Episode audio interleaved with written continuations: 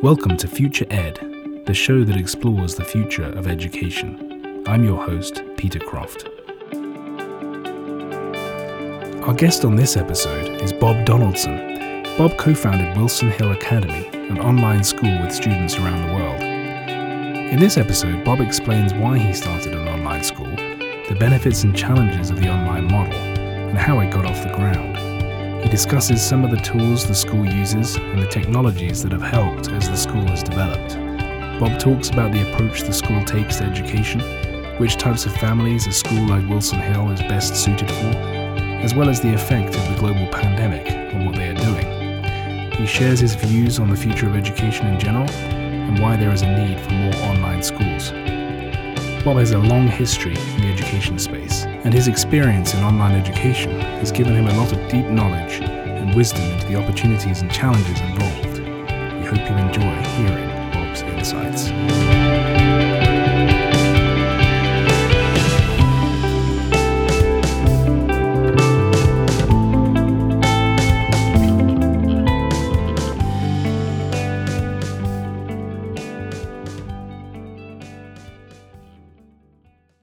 Bob Donaldson, welcome to the show. Thank you, Peter. Glad to be here. Why did you start an online school? Well, we started Wilson Hill Academy uh, primarily on the grounds of uh, making education more accessible. Uh, where there are a lot of people who don't have access to a high quality uh, classical Christian education, a school that doesn't compromise either academics or the Christian worldview or maybe they do have access to it, but they can't afford it. So, whether it's geographical or financial reasons, uh, the economies that the uh, internet brings allow us to do a good job of, of educating students. Uh, you know, whether they live in uh, in Miami or Minneapolis or Muleshoe, Texas, and uh, and we can do it for anywhere from a fifth to a half of what it might cost to go to a private school. So, uh, it's a pretty compelling uh, argument for doing it that way. What is the mission of Wilson Hill Academy and how did it come about?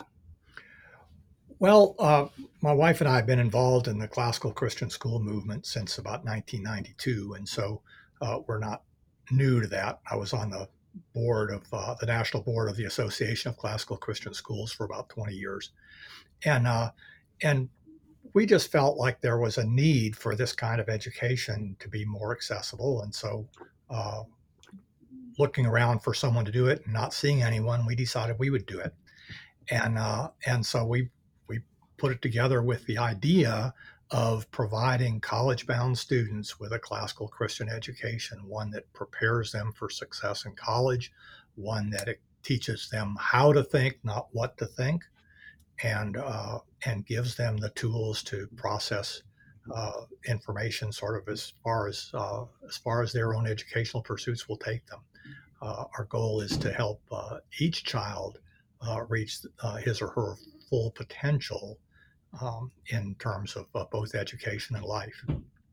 When you started, what were the greatest challenges you faced? Well, in many ways, it was like any other startup. to to to launch something like this requires you to have a big vision, um, but to, but you usually have very few hands when you get it started, and that was certainly the case with us. Uh, uh, we were doing pretty much everything. We'd recruited a dozen or so really good teachers from around the country, and that was the big uh, step up. Uh, and you know maybe even that teacher recruitment is one of the biggest challenges because like any other business here too uh, attracting and retaining the highest quality employees is going to be your key to success. And so we um, had to come up with a financial model that, that allowed us to do that as well as an educational model. And, and um, I think we've been pretty successful both in the beginning and since then in, in, um, in attracting those uh, master teachers. What is your philosophy for a master teacher?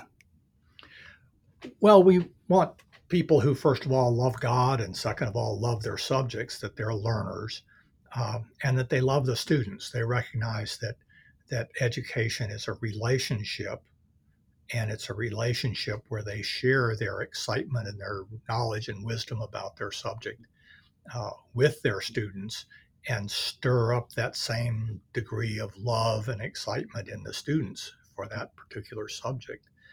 And uh, so that's really what we're what we're looking for. We talk a lot about uh, it takes a good teacher is a good learner. So someone who has reached some sort of pinnacle of learning and and just wants to share their wisdom without continuing to learn themselves is probably not a good fit.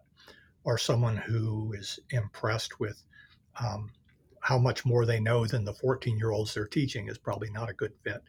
Uh, so that's kind of in a nutshell what we what we see as a master teacher. You talk about the relationship and the importance of that. How do you uh, overcome the difficulties of distance learning and through technology to uh, enable your teachers to have good relationships with their students? Sure, that's a really that's a really good question, and there are a lot of people in education in a variety of different areas who uh, sort of look askance at uh, online education. And when I look at some of the things people are doing in areas, I can kind of understand that to a degree. But what we need to realize is that that technology has always been changing. Um, uh, writing systems were introduced, which meant that the an education system built on the oral model had to had a new technology you could take advantage of. The printing press was introduced, and suddenly uh, you could learn by acquiring books or even visiting a library. Imagine that. Um, and, and so we really look at the internet and video conferencing uh, technology and some of the learning management systems that are out there as just another means to uh, to really take the distance out of distance learning and to be able to help these uh, students to to grow. And we, because of the advances in video conferencing technology, there is a lot of, of real personal interaction going on in these classes. We're we have 100% live online classes. We don't have any canned content that, and self-paced. We do have a self-paced uh, system for some uh, remedial efforts, you know, sort of an algebra refresher kind of a class or something like that. But for the main classes, they're really online, and there's an amazing level of interaction. And then we do have, uh, on an annual basis, we actually have a get together. We call it Link every year, but we had a get together where we have commencement and graduation ceremonies for our graduates and and uh, sort of a family camp kind of an environment. We did it at the uh, Y camp in at Estes Park in Colorado last year, and we had, I think, over 500 people who came.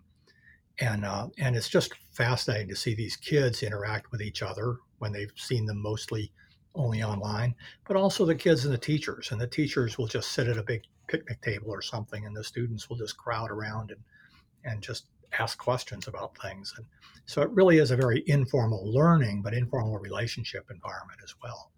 And there, there are some other things we do. We have a, a house system. We divide all the students from seventh grade and above into houses, and uh, they have some informal competitions on a variety of things. And, and we have clubs. We have a, a junior classical league club, which is very well attended, but we're doing things like chess club and drama club and things like that that the kids get together um, online. Uh, some of the teachers will sponsor things like a movie night, and so what they'll do is they'll they'll all get a, a movie that they have access through Netflix or whatever it might be, and it's sort of like a countdown: three, two, one, start, and then they're in the the Zoom room discussing the movie as they're each watching it separately. So we do a lot of things like that that uh, help to build relationships. Where do your students and where do your teachers come from? Well, really all over. We've uh, we've never had all 50 states represented in any given year, but we usually have 48 or 49, and we have had all 50 at one time or another. Uh, we've we currently have, I think, 48 states and 15 foreign countries represented with our uh, population, including several provinces in Canada. Um, and uh, and they come from big places and little places. We've got students in New York City and uh, Seattle, and we've got students, as I said, in Muleshoe, Texas. How do they hear about you? Well, if we knew that, we'd be about three times as big. I don't know. Uh, we uh, there are a lot of uh, online forums for uh, homeschoolers, and a lot of our families, uh, as I say, they're looking for this kind of education, and if they can't find it, they'll homeschool. Uh, but at some point, you know, they hit the ceiling on that. They're just not able to do a good job with the academics across all the subjects, especially with multiple kids, and and to really prepare them for college. And there's a lot of community uh, uh, what community forums and things like that for homeschoolers. And uh, we enjoy a pretty good reputation on a lot of those. And I think that there's just sort of a word of mouth that goes on. So, what are the main advantages? And in a minute, I'll ask you the disadvantages of comparing Wilson Hill Academy to a traditional brick and mortar school. Well, I think um, the advantages are that uh, I mean, there are several. The advantages are that we really do, because of the size and scale, we do uh, have the ability to attract uh, really well qualified teachers, teachers who enjoy the, the freedom of working from home. The, they enjoy the sort of academic flexibility that they have to, to tailor their courses. Um, and, and they also uh, enjoy the, the uh, just the, the opportunity to reach so many kids around the country uh, with their with their teaching, and so that's one uh, one real advantage. Another real advantage we have, I think, is I said earlier, financial. Um, if if you're not uh, if you're not happy with the government schools in your area, and you are not uh, you at least cannot easily afford the private schools, you know this is really a good opportunity because uh, for anywhere from 20 to 50 percent of the cost of a typical uh, uh, Christian school or even non-Christian private school, we can uh, we can provide as good or better an education in terms of the the approach. So I think that I think that's those are the two primary uh, the two primary advantages right there. What are the challenges? Well, the challenges are that uh, as I said earlier, the, the internet, the technology always provides us new means to deliver education. And the challenges are to be sure that we're taking advantage of the new means as opposed to trying to make the make them fit the old means.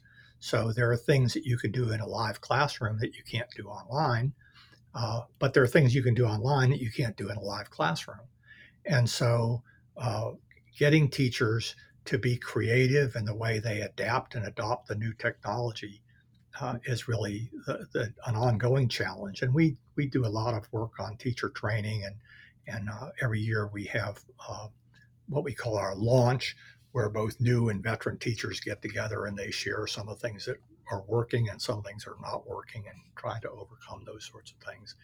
But uh, but that's always the ongoing thing. And and in fact, if you talk to people who dismiss online education, you very often find that they've had very limited experience with a rather poor implementation, uh, an implementation that tried to make it work like a, a, a real bricks and mortar classroom. And it just doesn't quite work that way. It accomplishes the same things, but uh, but you just have to operate a little differently as a teacher and to some extent even as a student. So right now, what are the what have been the most helpful tools, online tools, technological tools that you've found that have been really able to enhance the learning opportunity, uh, the learning experience of your pupils? Sure. Well, the the probably the the biggest one is uh, Canvas, which is a, a, learning management system that is broadly used in universities and and uh, colleges around the country and around the world, I guess. But it's a very, very powerful system that allows teachers to set up uh, uh, classes, to uh, make and assign uh, work, to for students to submit the work, to uh, have quizzes, some automatic graded, some uh, some manually graded. It, it, provides a communication platform. Um, it just lets so much go on in terms of managing the educational process for the class. So that's the probably the biggest thing. And then uh, the other side of that is uh, is the live classroom itself. and um, we're we've been using Zoom now for a couple of years. We had to kind of laugh when everybody was scrambling to uh, go online with Zoom here earlier this spring, and uh, and we were able to help a number of schools trying to do that just because of our experience with it. We had originally started with Adobe Connect, which is another um, online tool, and and there are advantages and disadvantages of those two tools. But one of the things we really like about Zoom is the ability for uh, many students to be on the webcam sort of all at once. And so it really does provide some of that, some of the visual cues that a that an online that or that a bricks and mortar classroom has, and uh, and we see that as being a very uh, important aspect of the of the environment. And you know there are other tools as well, but uh, but we're very very happy with Zoom. How do you get feedback from parents? How do you get them to interact um, with what you're doing in the classroom? That's a that's back to the the Canvas uh, technology, I suppose, is one way we do it. The parents are all loaded into the Canvas classes as what Canvas refers to as a linked observer. So uh, mom and dad each have their own account, or they have one that they share. Uh, they can log in anytime they want to. They can monitor their students' progress and grades. They can communicate directly with the teachers. The teachers can communicate directly with the parents. It's very much like you would have in, in any normal school. Uh, you know, parent-teacher conferences can be set up if they if they're needed, but it's sort of an expectation we have of our teachers that uh, that they stay in touch with the parents about the child's progress, especially if there's a sudden change, right? If some if if something really good has happened, we want to encourage that to continue, and if something good stops happening, we want to get involved before it you know goes completely south.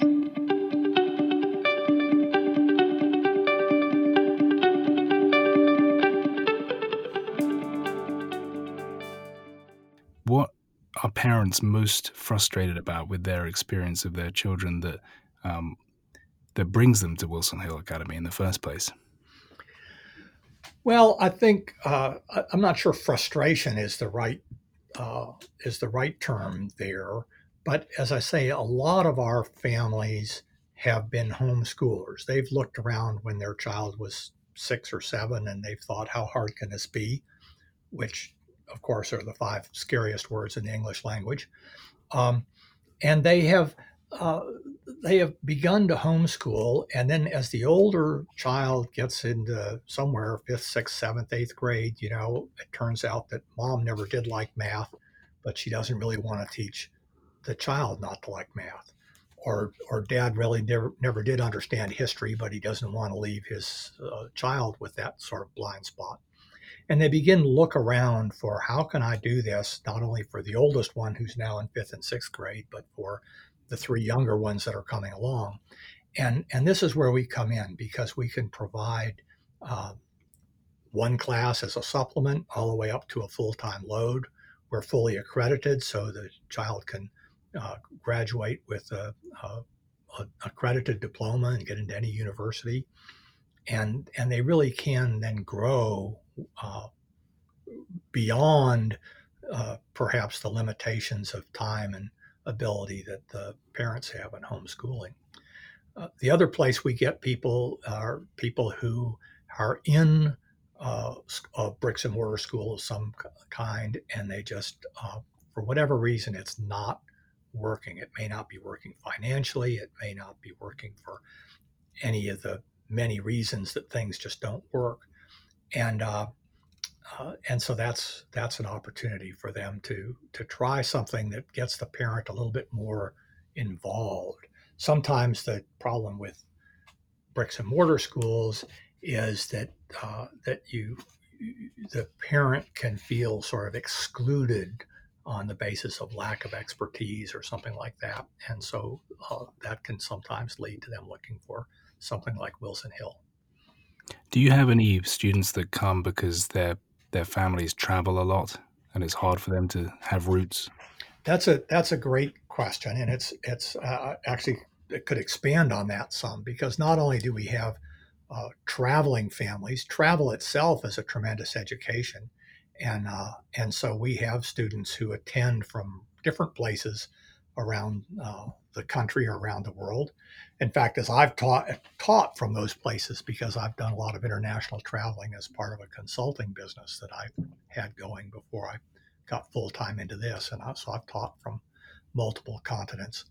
But uh, but we also have, for instance, military families who move a lot. They move every two or three years, and if you're not careful, you get the same year of of whatever history they taught in sixth grade at one place, you get it the next year in seventh grade at the next place, and and uh, or you or you go back and forth from one math curriculum to another, and and it just is confusing.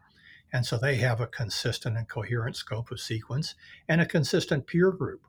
Uh, you know, whether they're stationed in Germany for a season or or whether they're you know back in North Carolina while dad's in Afghanistan or whatever it might be. And so uh, so that really is a big, uh, a big push. The other area, and this is sort of similar, is we have a lot of uh, student athletes, you know, tennis players or, or uh, gymnasts.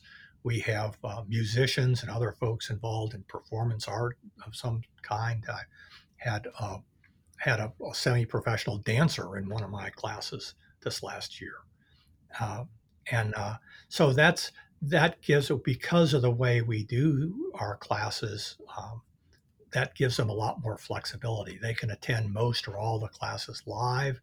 They can watch a recording if they happen to have to miss a class because of a particular event and they can uh, they can do their homework from the hotel uh, where they're getting ready for the big competition on saturday.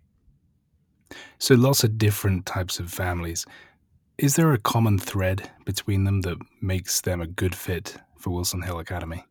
Sure, I think they're they're they all have a real interest in their child's educational process. They they don't want to just mail it in or or send them off to some expert and say you know send them back when they're educated. Uh, they're philosophically committed to this sort of classical Christian approach to education that that takes advantages of the uh, the the classical methodology and pedagogy that uh, that teaches students how to think, not what to think. Uh, there's all sorts of uh, opportunities for students to learn what to think from a variety of sources, and um, and that's really not helpful. We want to teach them how to analyze arguments and synthesize their own, and and um, uh, understand hypothesis and synthesis and antithesis and all those sorts of things. And and uh, and so parents who are looking for that sort of a tools of learning approach are very often attracted to to what we do. One of the things I've used to talk to people at uh, educational talks a lot is that the problem with a lot of education is that it teaches the currently popular answers to the currently popular questions and the problem is both the questions and the answers change over time. And then where are you? So we need to teach the kids how to think up the question and how to research the answers uh, and how to analyze someone else's answer. And that sort of protects them from uh, from a lot of kind, different kinds of brain brainwashing. So you've been going for quite a few years now. What do you hear from parents? What do you hear from students about their experience? What do they say about Wilson Hill Academy? Well, we're we're hearing a lot of good things. We had a, a great uh, letter from one of our parents. Uh, as a matter of fact, in fact, it's probably on our blog on our website somewhere. We liked it that well, but uh, but she said that she had been homeschooling a number of kids for uh, some time, and she is actually a teacher by trade herself. Uh, so she kind of knew what she was talking about. And she said that she noticed uh, about a year ago that always before, when the kids would run into friends at church or the grocery store or wherever they would, so where do you go to school? I said, well, we're homeschooled. And they began to answer instead, well, we go to Wilson Hill Academy.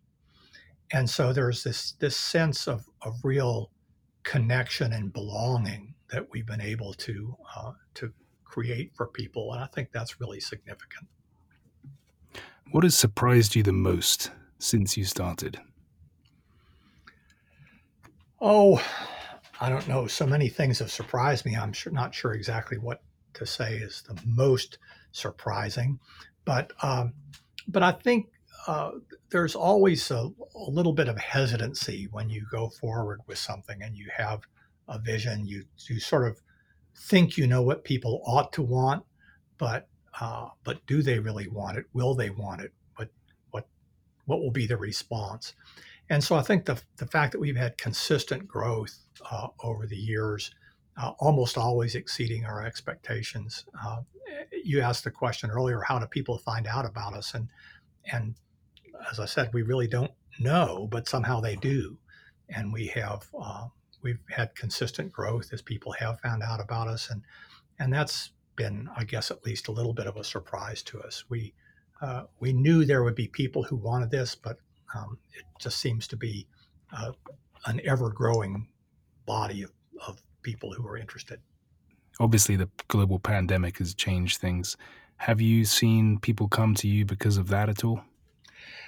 Yeah, and, and that is you can't avoid the uh, uh, the the current events aspect of this, and uh, we have had people come. We were able this spring uh, because of the way we do our our approach. We were able to pull together archives of some of our uh, classes and make them available just for free to people who were suddenly homeschooling for the first time.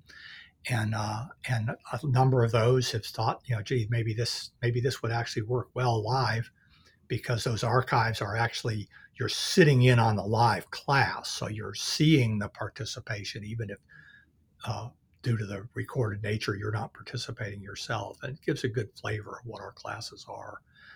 And uh, you know, it's it's interesting. I, I don't know how many of your uh, listeners are familiar with the book of Esther, but there's a line there where Mordecai says to Esther, "Who knows whether you were brought here for a time such as this?" And historically, there, uh, Esther intervenes with the king of Persia to protect the Jewish nation in exile there. It's kind of a fascinating story, really, both from the Bible and from history.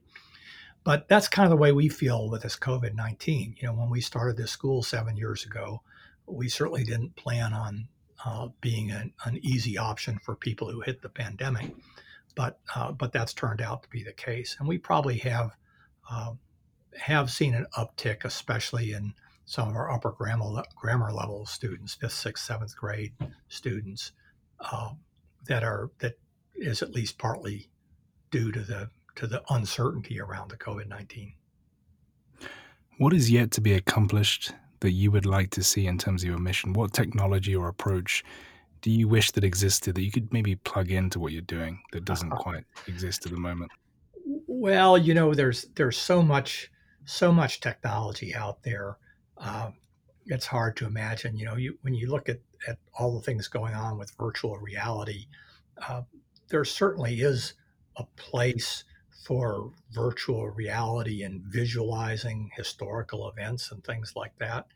But what would really interesting to me would be what if what if we had uh, a, a much more 3D kind of uh, web conferencing platform that was really affordable so that you really could all sit around the same table instead of uh, instead of just seeing the flat screen.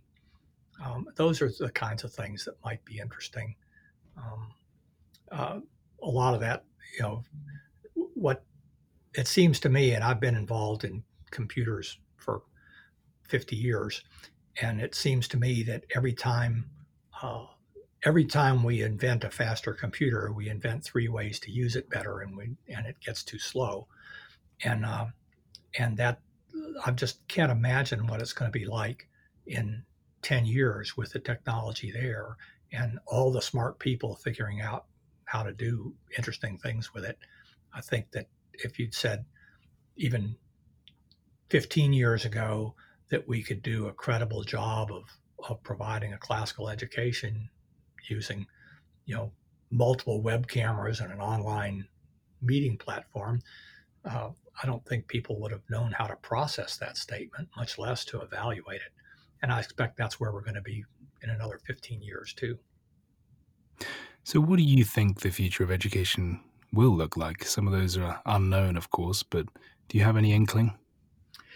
Well, I think I think the the costs uh, are going to uh, drive people to some sort of a hybrid approach, some some much increased use of technology in the delivery of, of the education. And I'm I'm not referring to these sort of uh, massive online uh, classes or the the plethora of uh, canned courses that you can get. Those things probably are a better analog for a library than for a classroom.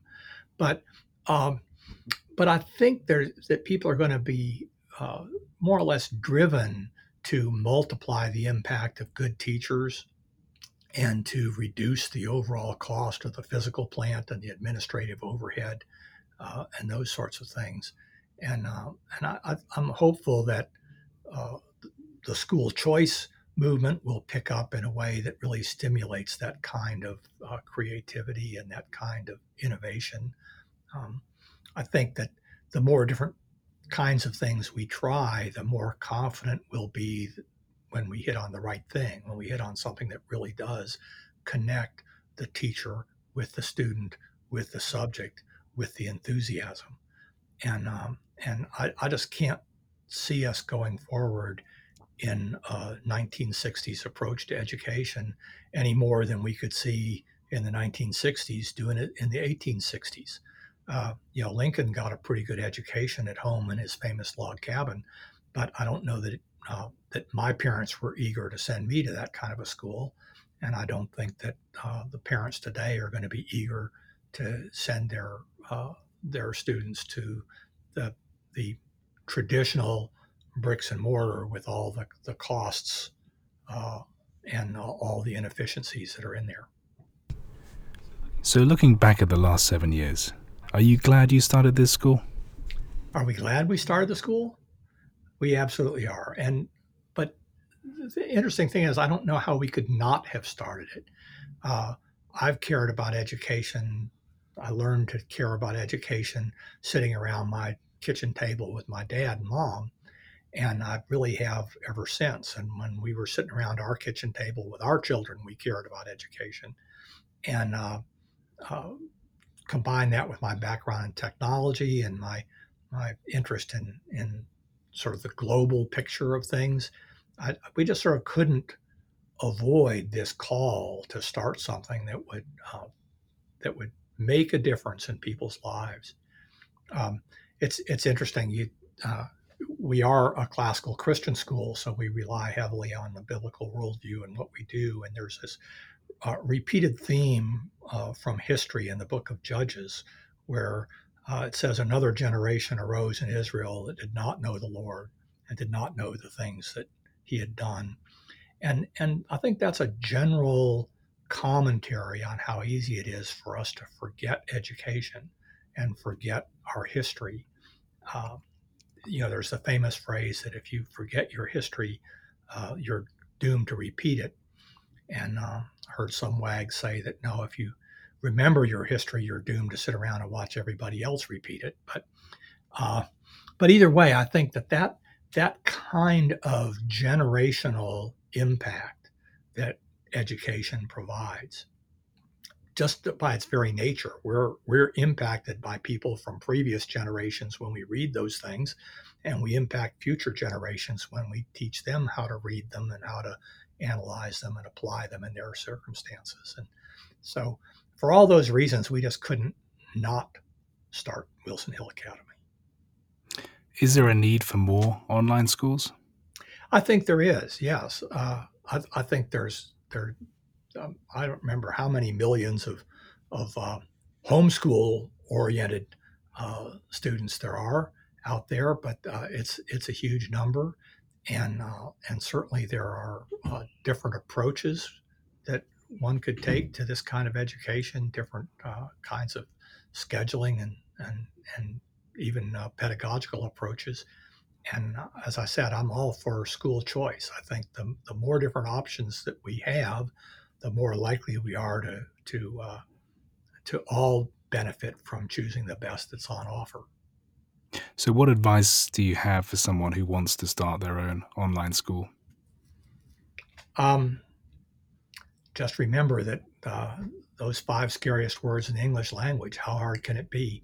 Um, there's there's a lot of work, a lot of trial and effort, and a lot of uh, sort of complications that you're not going to see until you get in the middle of it. Um, if you've ever been whitewater rafting, uh, you know, once you get out in the middle, you're pretty much going downstream. But uh, but it's only then that you begin to see some of the the rocks and and eddies and the dangers, and you just have to be paying attention and and steering around them. And, um, so I would I would encourage uh, people who want to start something like this to to think about it carefully and then jump in and and work hard. Uh, welcome to the space. What are the best books and resources that you've read that you've been influenced by, maybe even referred to today, that other people, that other listeners listening, uh, can can refer to and read for themselves? Um, that's that's a good question too. I think um, uh, probably my two favorite books in the area of education are uh, Susan Schaeffer Macaulay's book "For the Children's Sake," who uh, really brings to life the 19th uh, century educator Charlotte Mason and talks about living books and love of learning and and and how to to really stimulate that desire to learn, uh, primarily among uh, grammar school students, although it has applicability above. And the other one would be um, a book by Douglas Wilson, no relationship to Wilson Hill Academy, by the way, but uh, Douglas Wilson has a book called Recovering the Lost Tools of Learning, where he once again brings into the modern world uh, an essay by Dorothy Sayers, who uh, who wrote in the middle of the 20th century on teaching students essentially how to think instead of what to think, teaching them the the tools that they need to then attack anything for themselves. And I think those two books have been foundational in uh, in my thinking about uh, education. I could easily name a dozen more, but I'd probably get at least one of the titles and at least two of the authors wrong. So I'll just leave it to your listeners to pursue that. But those are good places to start. Is there a thought you want to leave our listeners with today? Yes, I think so. I think that um, one thought I would leave you with is that education is not and can never be neutral uh, education is about pursuing truth, beauty, and goodness, and uh, and truth, beauty, and goodness can't be things that you sort of add on later uh, after you've learned your math facts.